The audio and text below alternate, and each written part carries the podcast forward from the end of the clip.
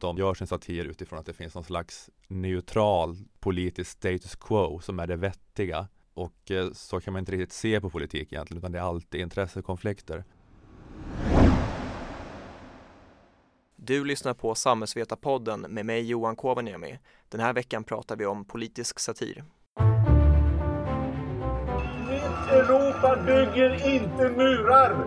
Vi kan inte ta ansvar för, för alla Mellanösterns tonårspojkar. Stockholmare är smartare än lantisar tycker jag. Kladda inte ditt kladdiga kladd! Ja, den där kolbiten den har varit med så mycket så den har ett eget Twitterkonto faktiskt. Our country is going to hell. Hej och välkommen till Samhällsvetarpodden. Den här veckan ska vi prata om politisk satir och våran gäst är Ola Söderholm. Ola Söderholm är känd från podcasten Lilla Drevet men även också podden Februaripodden. Ola har bland annat varit ståuppkomiker och satiriker under en lång period, har en bakgrund på Sveriges Radio, har även skrivit skämt och deltagit i tv i olika former. Men jag tänker att allt det här ska vi kunna diskutera om. Så välkommen till Samhällsvetarpodden, Ola. Tack så mycket, kul att få vara här. Ja, jätteroligt. Vi har ju haft ett samarbete nu också just i Lilla Drevet. Och, Just det. Så att eh, vi har bara mejlat med varandra så det ska vara kul att reda ut lite här angående politisk satir, både i en svensk och en internationell kontext. Mm. Eh, jag tänkte vi hoppar rakt på just begreppet politisk satir. Jag försökte läsa på lite, jag har hört dig både i poddar men även intervjuer med dig. Mhm. Och du vänder dig lite mot det här begreppet politisk satir eller satir. Ja, det kanske det var någon, att jag har känt att det finns någon mossig känsla kring det Jag tror jag har haft någon så här äh, lite halvt på skämt sägning att, äh, att politisk satir är en spännande konstform som en blandning mellan dålig komik och dålig journalistik. Att det är inte tillräckligt roligt för att vara komik, det är inte tillräckligt sakligt för att vara journalistik. Det är någonting, något mellanting. Äh, och det är väl, om man vill vara cynisk och krass kring det kan jag känna att det kan vara problemet med satiren ibland att det blir den här man tar inte ansvar varken för roligheten eller för sakligheten. Att man är skyddad i båda ändar.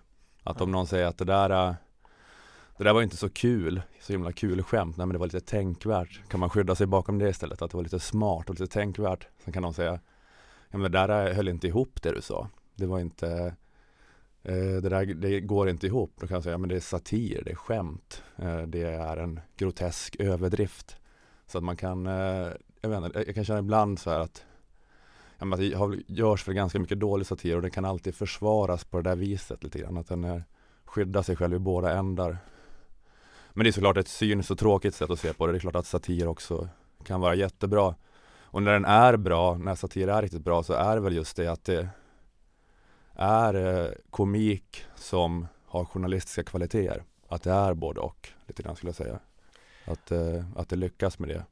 Väldigt svåra det är väldigt svåra eh, målet, eller vad man ska säga, som är, finns med satiren. Ja. Men, har, men har, ska man säga att, nu säger vi att, att nästan ger, ger satiren ett eget väsen, det är väl mest bara någon form, någon Mm, form mm, utav, mm. av, av eh, komik eller humor egentligen, en gradskala av, av komik liksom eller? Ja, precis. Det får man väl säga att, eh, ja det är klart det kanske inte är så tydligt definierat men, eh, men det är väl just det här att, eh, att det, det är ett sätt, eh, att det kanske har stört mig på att det kan vara ett sätt att ge någonting lite en är utav att vara något finare än vanlig eh, komik. Mm. Och jag vet inte ifall det förtjänar det alltid. Ja. Det som kallar sig själv satir. Men, ehm, men, det, men det är klart att eh, det är ju det är, det är väl den här typen av komik som bygger lite grann på att eh, blotta någon slags sanning, att eh, vara sanningssökande. Och den, den här det är roligt för att det är sant grejen, det är väl satir. Och det är klart att, att det är klart att jag inte är emot det så, som genre, utan det, det är ju det är ofta eh, fantastiskt bra.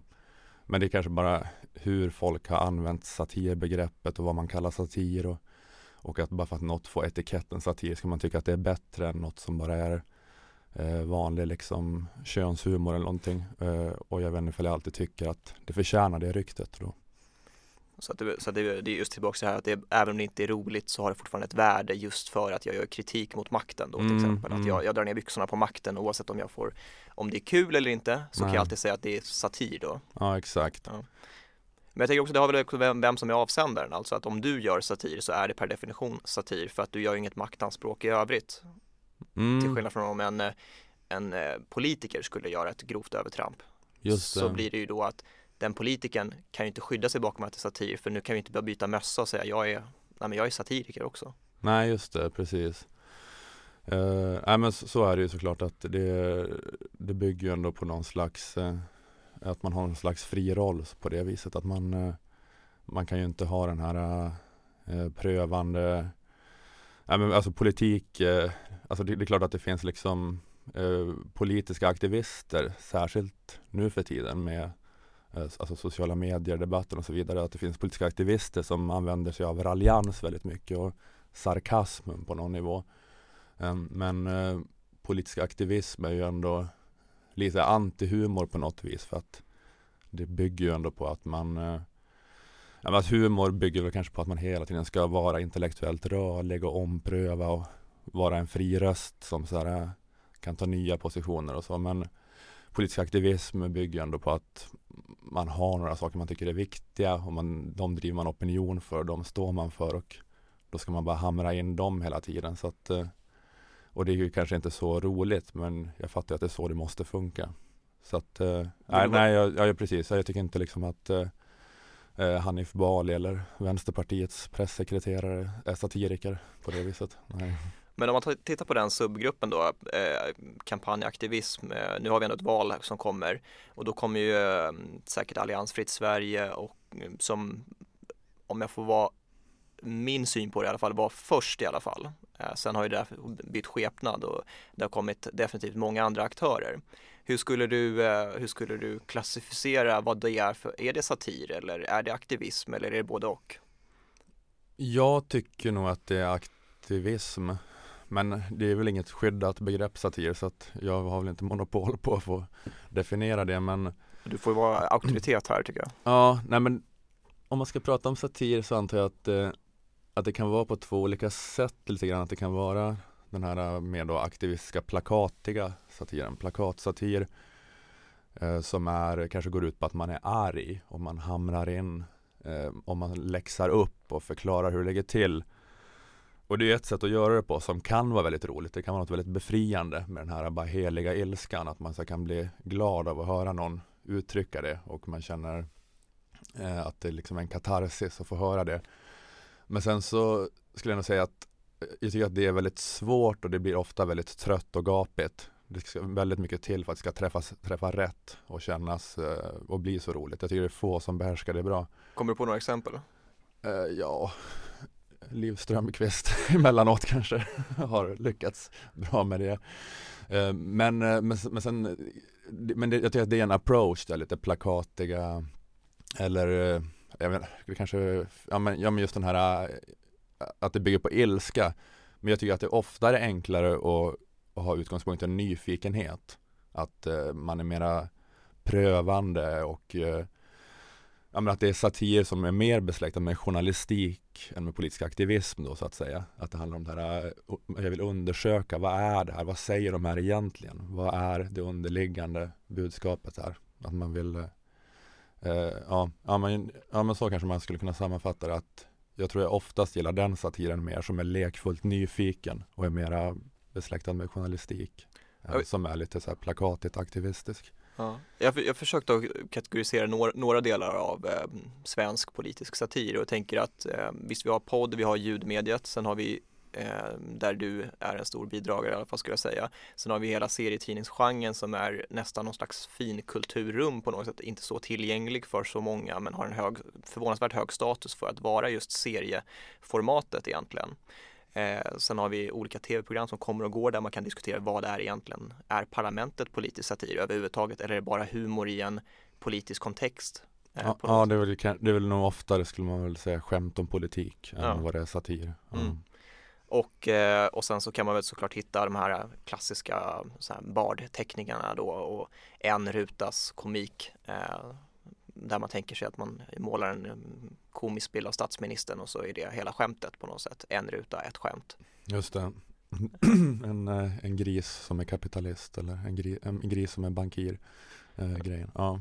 Så, men, och du, du tillhör eh, så säga, det mer talade ordet egentligen. Du gör, du har framförallt skulle jag säga är, är ja, om jag nu får definiera, känd för att göra poddar egentligen. Och, Ja men det kan jag ställa upp på. Jag har inga problem med den, med den beskrivningen. eh, men hur skulle du säga, hur mår den svenska politiska satiren idag? Vilka aktörer är starka? Eh, ser du några på fram, frammarsch innan vi går in på hela höger-vänster-skalan? Mm.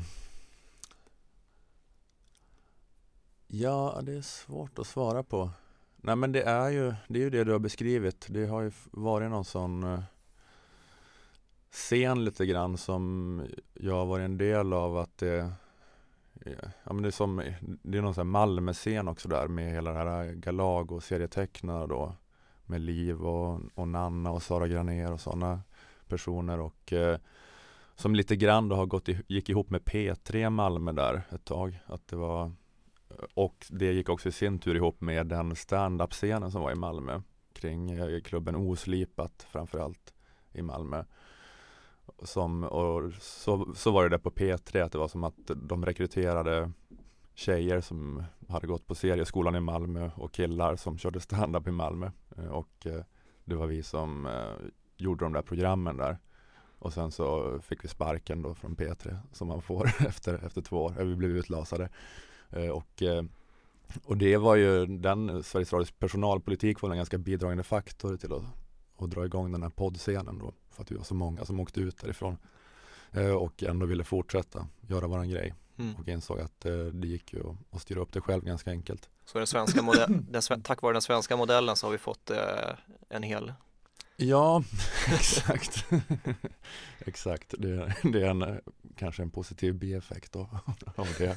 Som de inte, inte på det viset som det var tänkt från början kanske, men, men ändå. Ja. Men eh, jag, jag Eh, när jag själv började, alltså, nu, nu är jag bara liksom en deltagare liksom, eller en å, åskådare, konsument eh, av, eh, av politisk satir. Eh, men någon gång tänkte jag till och försökte se så här, varför, jag kände väl så här, svensk satir är generellt sett ganska dålig eh, och försökte göra någon koppling mellan att ja, men vi har dålig satir eftersom att vi har ett ganska välfunger- en ganska välfungerande demokrati och flera andra faktorer såklart, men om vi jämför med andra demokratier. Så tittar man på USA som, är ett som har en helt annan, ja, helt annan mediastruktur och så vidare, men har väldigt populär, bra satir som är väldigt känd och som går före på något sätt, som sätter ribban för vad eh, politisk satir är. Eh, Mm. nu, nu finns ju många av de här kanske, de som gick före eller som jag blev intresserad av, finns inte kvar. Eh, Jon Stewart har ju pensionerat sig och Stephen Colbert har gått och blivit någonting annat nu än att spela sin karaktär som han gjorde tidigare. Men. Bill Maher har väl haft ungefär samma upplägg eh, om man bara tar de här männen då Mm. som har varit stora under, sedan millennieskiftet. Eh, Ja, ehm, ja exakt det. Det, det det är en sån eh, klassisk, eh, känns det som, eh, 10 000 kronors fråga inom eh, svensk humor och satir eller inom svensk tv. Att folk som jobbar med tv säger att vi måste kunna styra upp ett svenskt The Daily Show. Det måste gå att göra ett svenskt The Daily Show. Och eh, jag, jag tror att det finns några anledningar till att det är svårt. Det är, har säkert dels att göra med bara vår allmänna uselhet, att vi inte är nog bra, att det inte finns kompetens. Men sen tror jag också, det är en väldigt så här enkel förklaring är bara det här förbannelsen med att vara ett litet land och ett litet språk. Att det är svårt med alla former av kulturskapande, det är svårt att driva en litteraturtidskrift i Sverige. Uh, för att uh, grejen med Jon Stewarts The Daily Show, jag kommer ihåg att jag såg någon gång för massa år sedan att han hade, hans tittarsiffror var typ en, en och en halv miljon. uh, och det är ju då en halv procent av USAs befolkning ungefär. Och en halv procent av USAs befolkning är ju så många människor så att det blir ju, går ju att marknadsföra och få kommersiellt gångbart. Men det är men det är ju, ja men det är ju, i Sverige hade det varit färre tittare än vad vi har lyssnare för Lilla Drevet nu. Och det är bara svårt att göra ett eh, tv-program då en, med en hel redaktion och manusförfattare och så vidare. Så att, eh, att det är bara det, alltså den här eh, smarta amerikanska humorn som människor i Sverige med koll gillar är inte så, den har inte så mycket tittare och eh, jag tror bara att det, den väldigt simpla förklaringen är en del utav det att efterfrågan är inte så stor. Att det kanske skulle krävas att public service skulle vilja göra det här programmet och eh, vara lite obrydda om att det här kommer inte ha en miljon tittare, det kommer inte ha en halv miljon tittare. Mm. Eh, så att eh, det är väl en förklaring. Ja, men sen det här andra du säger är med fungerande demokrati och medieklimat så ja, det kanske också kan stämma den här polariseringen i USA och så vidare att, och att det är väldigt genompolitiserat medieklimatet. Men det kanske har blivit mer av ett globalt fenomen också. För att alltså så eh, har jag förstått det med människor som forskar om satir både i Sverige och eh, i USA och i andra delar av världen att, att många konsumerar satir som någon slags hjälp att eh, orientera sig i det här kaotiska medieflödet. Att eh, det är så man ofta använder de här programmen. Så har ju de här Daily Show och så vidare använts. Men också med de här svenska satir, radioprogrammen och poddarna. Att ganska många säger det att jag orkar inte titta på nyheterna eller höra nyheterna. Men jag, eller, men det har jag hört om Lilla Drevet att jag orkar inte kolla på nyheter men jag hör Lilla Drevet. Jag säger verkligen inte att det är något jag rekommenderar men, men jag har förstått att det är så. Eh, och, eh, och det tror jag är en roll som satiriker kan få eh, kanske mer då i ett sånt här eh, klimat att eh, man behöver bara hjälpen och sålla och förstå för att det är så kaotiskt med alla nya medier och alla politiserade medier och den här polariseringen och så vidare. Så man behöver den här en, någon som eh, hjälper en att sålla lite grann och förstå saker. Men när, när eh, The Daily Show var som störst, eh, även om de såklart inte var eh, till, till tittarantal så stora då, mm. så, så var det mm, Time.com var röst, hade någon omröstning där, där John Stewart var Most Trusted Man in News tror jag han mm. fick ett år och att eh, han hamnade också högt upp på listan för vad är min främsta nyhetskälla. Just det. Och eh, hans försvar var hela tiden att du måste se nyheterna för att förstå våra skämt. Mm. Och du är lite inne på samma sak här. Ja, eh, okej. Okay. Eller någonstans. Kommer du, mm. tror du, ser du en framtid eh, om man ser att eh, medie, hela mediesituationen i Sverige förändras? Eh, att Lilla Drevet kommer vara en sån här nyhetskälla i framtiden? Jag vet inte riktigt. Jag tror inte att det går att tänka så för oss i alla fall. Alltså det här är mer bara att jag säger, att jag har hört folk eh, säga det att de bara, bara att de hör på oss men att de liksom inte orkar konsumera så mycket andra nyheter men eh, jag, jag, tror i alla fall inte att man eh, får tänka att det är den rollen man ska ha och jag tror ju också att det är så med vad som med Jon Stewart och Stephen Colbert också att Alltså de förstod väl att, eh, alltså anledningen till att folk gillar dem var ju att de gjorde sin grej då som komiker och satiriker. Men om de började ta sig själva på allvar som någon slags, eh, det är vår, det, vi har ett, eh, ett uppdrag att eh, eh, redovisa och så, ta med det här och det här och det här. Att då hade, det hade inte varit bra. Utan det, ja, det, ja, men det blev en sån bieffekt då, att han blev så otroligt stor inom vissa grupper då, collegeungdomar och så vidare och att de började se på honom på det här viset. Han var den mest trovärdiga personen eh, inom amerikansk media. Men, eh, men jag tror lite grann då ändå att, eh, att hans förhållningssätt till det var tvunget att vara att han inte får ta det på allvar och tänka att han måste axla den rollen. Utan att han måste liksom bara följa sina instinkter som komiker snarare och göra sin grej. Sen så blev det kanske då en bieffekt då att, eh, att folk, att andra människor ville göra honom till den personen. Men jag mm. tror inte att det var någonting som han hade som strategi. Ja, jag skulle vilja gå i polemik. De hade ju mm. någon, eh, okay. de, eh, nej men de hade, det var under perioden där, nu blir det väldigt smalt här, mm. men det var ju när Glenn Beck hade en tv-karriär. Och de hade mycket att de skulle ha stora galor, eh, stora som konserter motsvarande liksom festivaler. Då hade de en, eh, då, då, hade de en, eh, han och Stephen Colbert hade ju någon jätte, jättestor sån här Ja, de hade Rally for Sanity ja. Precis. Mm, och som var en liksom stort, stort platt fall bara egentligen för de hade ingenting, fanns ingen poäng med den på något Nej. sätt. Det var bara ta det lugnt. Var inte så, bli inte så exalterade.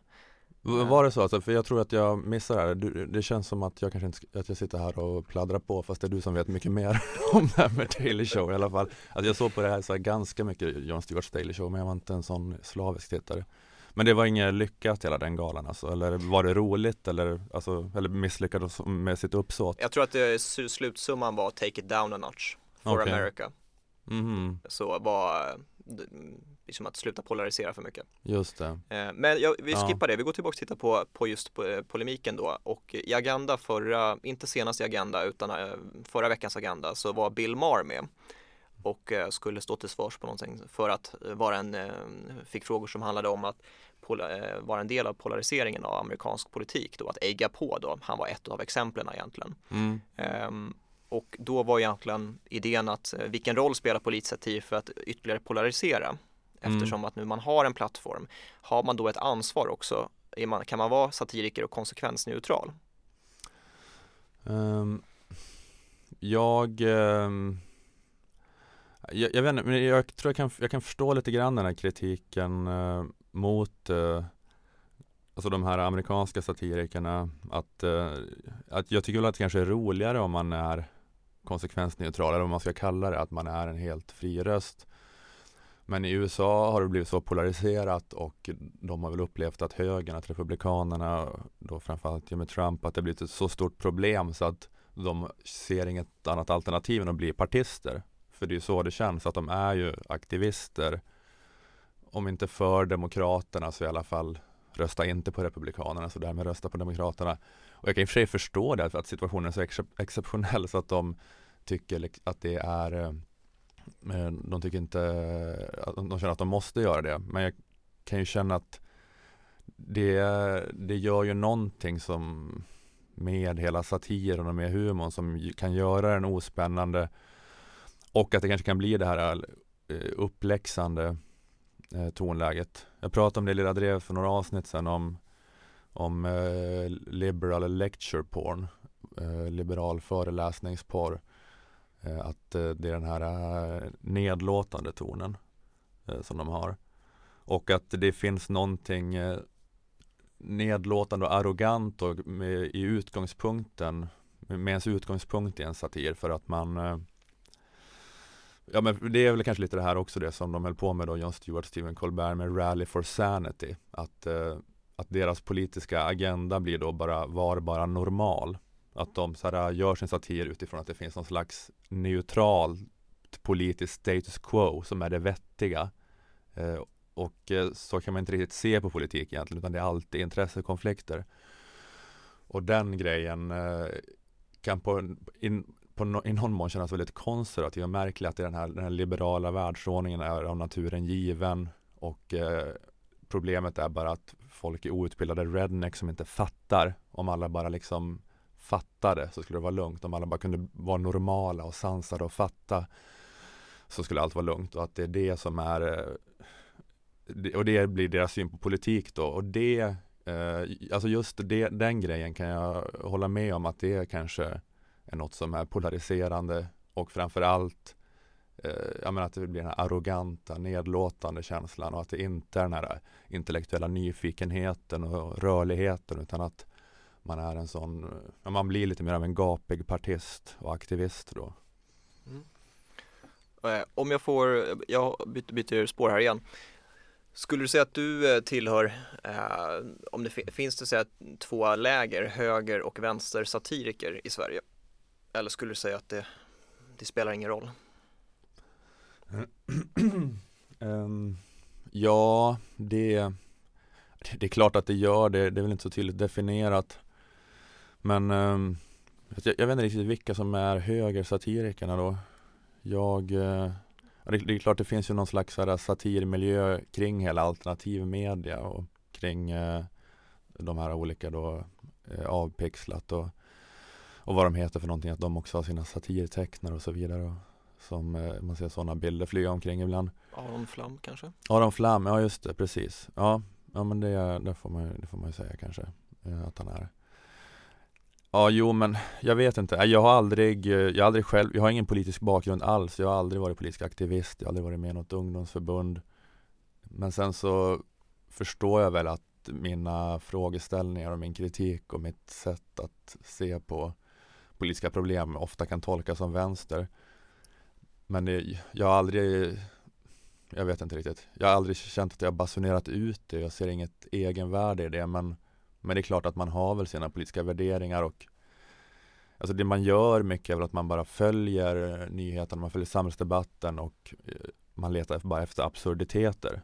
Att det är bara så jag tänker, att jag vill hitta någon absurditet, jag vill hitta något som intresserar mig, som jag kan gräva ner mig och försöka förstå och förklara. Men vad jag tycker är absurt styrs väl såklart av mina politiska värderingar någonstans. Eh, så att, ehm, men, men jag har ingen sån plan alls att jag ska gå ut och göra mitt för socialismen i avsnitt efter avsnitt. Men ehm, Nej, jag vet inte. Nej, men den, egentligen när det gäller det och vara så mer tydligt politisk så det stora grejen för mig tror jag var den ekologiska krisen. Att, eh, att läsa om den och förstå den och hela klimatfrågan. Att jag tycker bara att det är svårt med den i åtanke att inte landa i någon slags ganska radikal kritik av det rådande systemet. Och vad har du landat i? Är det någon slags Naomi Klein? Ja, alltså. För det är så jag tolkar dig i alla fall när jag lyssnar på det du säger. Ja, men lite att det, det är bara svårt att se att, eh, hur man ska göra det här på något annat sätt än att hitta en väg ut ur det här konsumtionssamhället. Att det går inte att ha konsumtion på det här viset. Och, eh, och jag vet inte hur det, skulle, hur det ser ut. För att ja, jag fattar väl också att planekonomierna i Warszawapakten inte fungerade så bra. Men jag vet inte hur man hittar en ekonomi som är fri men inte bygger på konsumtion ja, det här känns som en helt annan diskussion vi kan sticka iväg. Men, Nej, men jag tänker att det ja. går ju tillbaka till den här poängen att, eh, så att säga, vilket ansvar har man? När, när slutar man vara, ja men du har ju no, du kommer ju från ett, ett perspektiv på något sätt och säg att det är då mer progressivt vänsterorienterat perspektiv och du ser på världen på det sättet och kritiserar den också utifrån de, de delarna. Men samtidigt om du hade klivit över och sagt det här är förslaget som vi ska göra för att rädda klimatet, då blir du en politiker helt plötsligt. Mm, exakt. Ja, jo men det, det är ju så att eh, det känns ju som en roll att värna lite grann om att man eh, behåller den där friheten. Att det är nog det som gör att man är roligare att lyssna på också. Än någon som, än någon som går ut och kommer ut ur garderoben som aktivist. Men eh, Ja men precis, men när jag känner att jag är närmast att tappa det här då lite mer humoristiska, anarkistiska synsättet så kan det vara när jag kommer till klimatfrågan att eh, jag förstår liksom inte hur jag ska, hur man annars kan se på det nästan.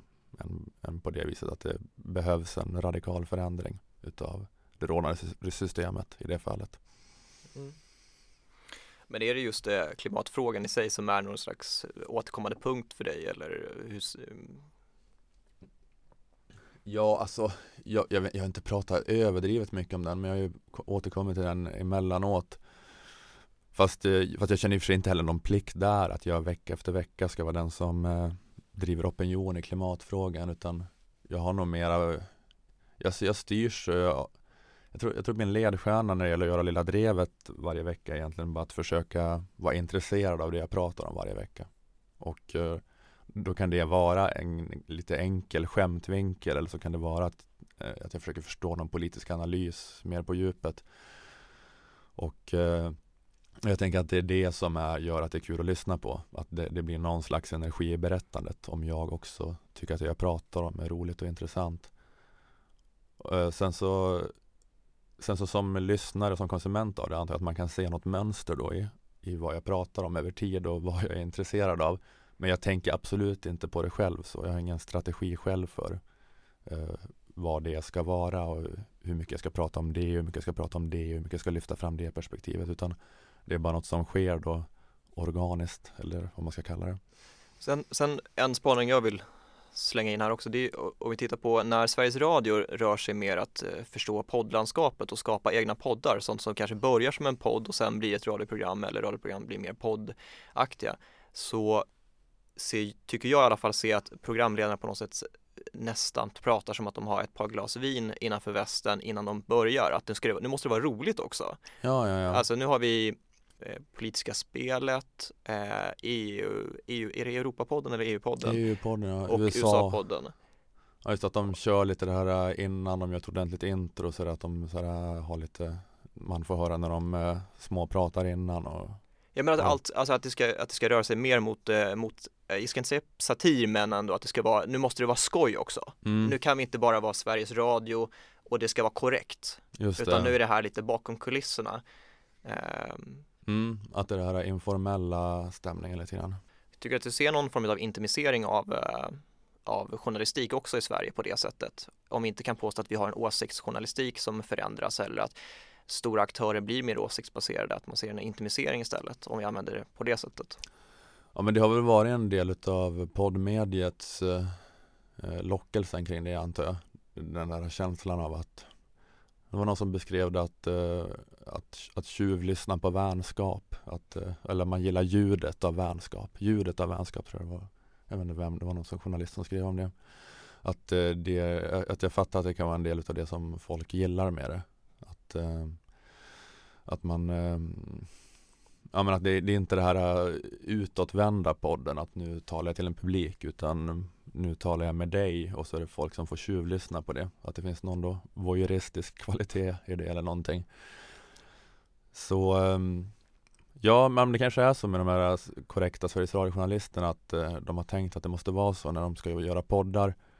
Eh, och, och det, det, det, finns ju i och för sig ingen naturlag i det, alltså poddmediet, det är ju bara radio så att man kan göra poddar på ett eh, helt annat sätt såklart. Uh, eller på vilket sätt som helst. Men det kanske bara är att den typen av podd är det som har definierat podd väldigt mycket, särskilt i Sverige tror jag. Att det har varit här två kompisar som snackar med varandra. Det har varit de, stor, de första stora poddarna var så och det har kanske satt tonen lite grann för hur man tänker att podd ska vara. Vet också om man tittar på någon slags topp 20-lista på poddar så är det ett namn plus ett namn. Mm. Så hittar man nästan alla de som är ledande. Just det, just det att, de har, att de heter så ja, precis. Mm. Ja. Jag tänkte vi ska titta lite framåt i tiden också. Eh, vad, utifrån den miljön du befinner dig i, vad, vad ska du säga, vad är, vad är på väg uppåt? Så att säga? Finns det någon motreaktion på, på den satiren som har varit, att det kommer flera andra vinklar?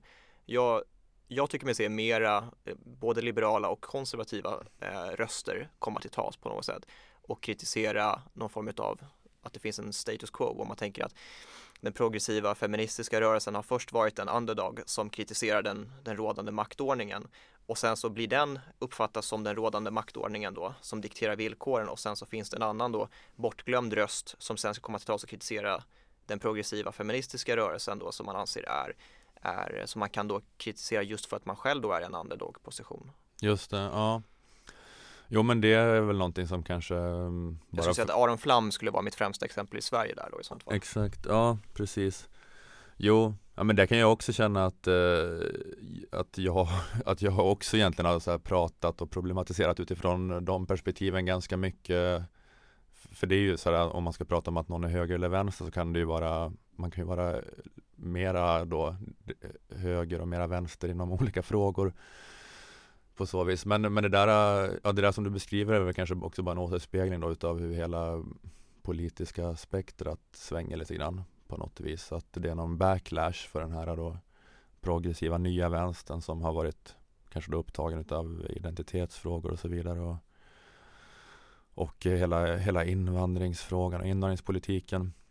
Ja men det där är ju alltid svårt för att det är ju Det är klart att satir är ju att det handlar här om att sparka uppåt och slå mot makten och eh, Det stämmer väl att det alltid i någon mån måste göra det men eh, Men det kommer ju aldrig finnas någon konsensus eh, om vad makten är Alltså folk kan göra olika maktanalyser Så att och, och det kanske finns olika tider då olika maktanalyser är mer gångbara. Men jag menar det finns ju så här, jag slår mot makten, jag slår mot Wallenberg då eller du vet, eller jag slår mot eh, vita män kanske.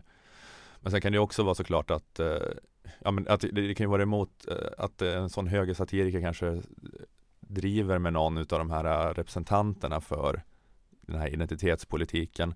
Och då skulle vänstern säga att det här är då sparka neråt, men de tycker att det är att sparka uppåt för att deras maktanalys är ju att det här är en rörelse som har stort inflytande inom svensk kulturpolitik och får pengar liksom från skattepengar, från kulturstöd. De har kanske infiltrerat public service och så vidare. Så att utifrån deras maktanalys så blir det att sparka uppåt. Så att eh, det finns ju aldrig någon konsensus där om, eh, om vad som är värt att satirisera. Ja, såklart, det är väl bara självklarheter det jag säger. Men eh, ja, jag förstår, jag förstår vad du menar, men det, det är väl kanske bara en del av hela eh, hur hela politiska spektrat svänger lite grann. Mm. Och när tror du att vi kommer att se mera, i eh, brist på bättre ord, eh, videobloggar? Eh, när kommer, när, kommer liksom, när kommer den svenska satiren att hamna, bli stor på YouTube? Hmm, gud, jag vet inte alltså. Jag har liksom eh, konsumerat eh, väldigt lite på det viset. alltså Youtube överhuvudtaget. Så jag känner mig inte alls eh, inne i den världen. Det kanske finns någon som är bra och smart som sitter där och, och har en Youtube-kanal. Jag vet inte. Ja, jag, jag har ingen aning. Jag är Ja, jag vet inte. Jag känner att jag är helt fel person att fråga om det. Ja, Jag är väldigt mycket en audioperson snarare än en videoperson. Ja, då går vi vidare to- till, jag tänkte att du ska berätta lite mer om ehm, eh, det, två saker jag skulle vilja ta upp eh, som avslutande del. Dels har du ju, du har ju under året, tror jag, eller om det var förra året i alla fall, eh, en annan podcast som heter Februaripodden Mm. som är någonting helt annat på något sätt, men det är svårt att lämna din din person, persona på något sätt. Mm. Eh, Kan du berätta mer om den och varför den skiljer sig åt? Ja, det var väl kanske att man startade den podden för att eh, det fanns vissa saker som eh, ville prata om som inte då kanske gick under Lilla Drevets paraply. Men det har väl varit, eh, ja det, det har ju fått då smeknamnet Impotenspodden, att det var något lite återkommande tema att vi pratade om eh, impotens och mer erektil dysfunktion ur något slags eh, samhälleligt perspektiv, kulturhistoriskt perspektiv, sociologiskt perspektiv. Men det, um, ja, jag vet inte, det, det har varit en, jag vet inte hur man ska beskriva den. Det har varit en podd där vi har pratat eh, om, eh, om liksom sexualitet och eh, manlighet i någon slags skärningspunkt mellan det privata och det samhälleliga. Eh, så att, eh, ja, så ungefär. Okej, vi släpper den. Mm. Och eh, du ska, du håller på med en turné nu Mm. och eh, kan du berätta mer? Vad, eh, vad handlar den om? Det är egentligen bara att jag ska köra stand-up. Jag har ju varit eh, kört stand-up sedan 2005. Eh, började köra, började med ståuppkomik. Och det är något jag har hållit på med hela tiden, lite mer eller mindre intensivt. Eh, det har väl egentligen aldrig varit min eh, huvudsakliga försörjning eller så. Fast jag har aldrig slutat med det helt och hållet heller. Och eh, alltså det är egentligen inget märkvärdigt. Det är väl ungefär samma sak som jag har gjort hela tiden. Men jag bara ska köra lite längre då. Att jag kör en hel timme eller 50 minuter, en timme. Kör en hel egen show. Och eh, ja, eh, det, det är väl mer bara det att jag gör en turné i eget namn. Att eh, det vanliga för mig är väl snarare då att jag har varit en sån klubbkomiker som kör på standupklubbarna och man är en av några stycken som kör 20 minuter eh, Eh, under kvällen och eh, men nu eh, ja, jag får jag ta ansvar för kvällen själv lite mer. Sen ja den heter, ja, den heter bara Ola Söderholm turnén som var undertiteln könshumor och politisk analys och det var egentligen mest att bokningsbolaget sa att det var tvunget att heta någonting. så att det, det, så att det inte bara heter vanlig stand-up. Det är bättre att ha ett namn så då kanske journalister hör av sig och tror att det är något man ska skriva om för att det här är en monolog som har ett tema. Han undersöker någonting. Men det är väl mest bara min vanliga jävla stand-up helt enkelt. Men det, ja, det kanske i och för sig också då att eh, poli- könshumor och politisk analys, ja men det är väl kanske lite då februaripodden och Lilla Drevet att könshumorn är februaripodden och politisk analys är Lilla Drevet. Så att, och, och det har väl spilt över lite på min stand-up också, de ämnena att eh, jag pratar ganska mycket om det eller att det kan kopplas till de eh, eh, att, ja, att den beskrivningen inte är helt felaktig av min standup i alla fall. Det är en hyfsat eh, rimlig beskrivning kanske. Om man, om man ska ge den, titulera den på något sätt. Ja, jag tycker att det här var ett bra Mm. tillfälle att runda av egentligen. Mm. Eh, Jag kan säga, säga olasöderholm.se ifall man eh, vill hitta biljetter eh, till den här turnén. Ja. I november är jag ute och kör. Ja, toppen. Tack så jättemycket för att du eh, tog dig tid att komma hit och prata med oss. Eh, Det har varit jätteroligt att du varit här och ehm, ta runda av här då. Tack så mycket. Ja, tack så mycket, jättekul att få vara med. Tack så jättemycket för att du har lyssnat på Samhällsvetarpodden den här veckan. Eh, Jag som har varit programledare heter Johan Kovaniemi, är rekryteringsstrateg på Akademikerförbundet SSR. Samhällsvetarpodden kommer ut cirka varannan vecka och görs av det ledande samhällsvetarförbundet Akademikerförbundet SSR. Du kan följa podden och prenumerera på de vanliga kanalerna där du hittar den. Du hittar den alltid på akademssr.se. Kolla på Acast eller på Soundcloud. Tack så mycket, på återhörande.